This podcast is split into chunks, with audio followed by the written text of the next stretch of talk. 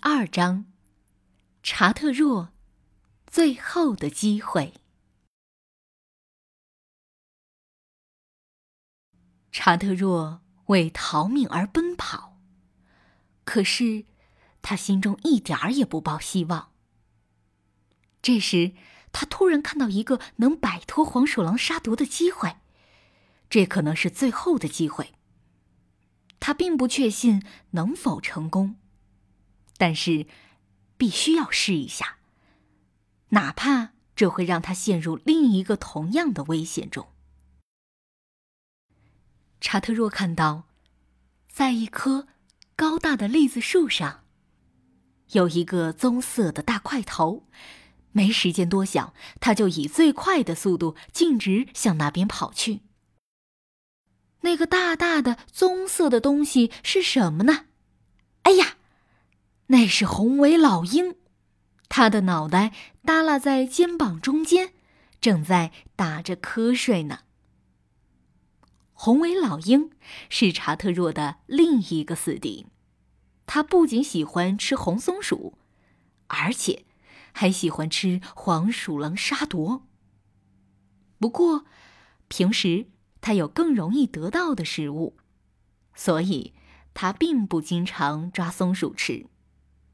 虽然查特若从红尾老鹰那里逃脱过几次，但是他仍然非常害怕红尾老鹰。然而，他跑向的地方正是红尾老鹰待的地方，因为查特若的脑子里闪现出一个非常大胆的想法。他发现红尾老鹰正在打盹儿，根本没有看到他。他也知道。红尾老鹰喜欢吃黄鼠狼。于是，一个非常大胆的计划出现在他的脑子里。我最好是被红尾老鹰抓住，而不是被沙朵抓住。他一边跑向那棵树，一边在心里想：如果计划行得通，我不会被他们当中的任何一个抓住。无论如何，这是我最后的机会了。他爬到树上。身后紧跟着黄鼠狼沙夺，沙夺一心要抓住查特若，所以他没有留意到红尾老鹰。查特若不停的向上爬，悄悄绕开了红尾老鹰。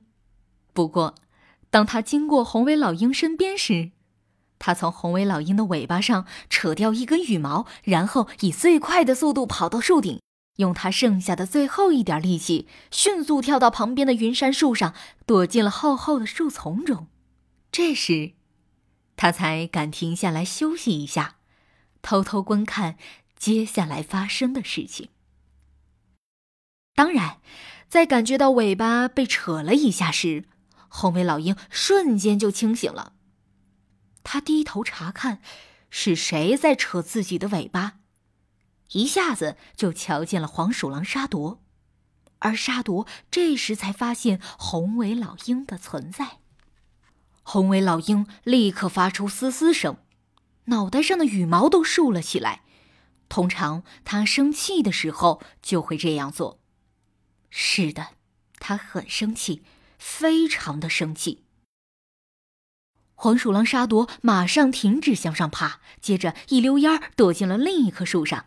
现在他已经忘记查特若了，一瞬间，局面变了，彻底变了。之前他是猎人，现在他竟然变成了猎物。红尾老鹰张开翅膀，在树顶来回盘旋，只要看到黄鼠狼沙夺，它就猛扑下来，用巨大锋利的爪子向沙夺抓去。沙夺藏在树杈之间。躲避红尾老鹰的攻击。其实，比起害怕，他更生气，因为他知道自己只要待在原地就不会被红尾老鹰抓住，而一想到几分钟前还被当做晚餐的家伙现在竟然把自己耍得团团转，他就气得火冒三丈。所以，他向红尾老鹰生气的尖叫了几声，然后迅速跑进了一个空树洞里。查特若从云杉树上向下望去，看到这一幕，放松的深深叹了口气。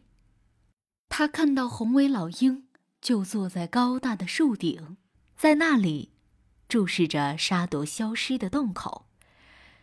他知道，沙朵很长时间内是不敢探出鼻子来的。接着，他赶紧休息了一下，然后悄悄地穿过树顶，直到逃出红尾老鹰的视线范围。接着，他再次匆忙奔跑起来，想尽可能的远离黄鼠狼沙朵。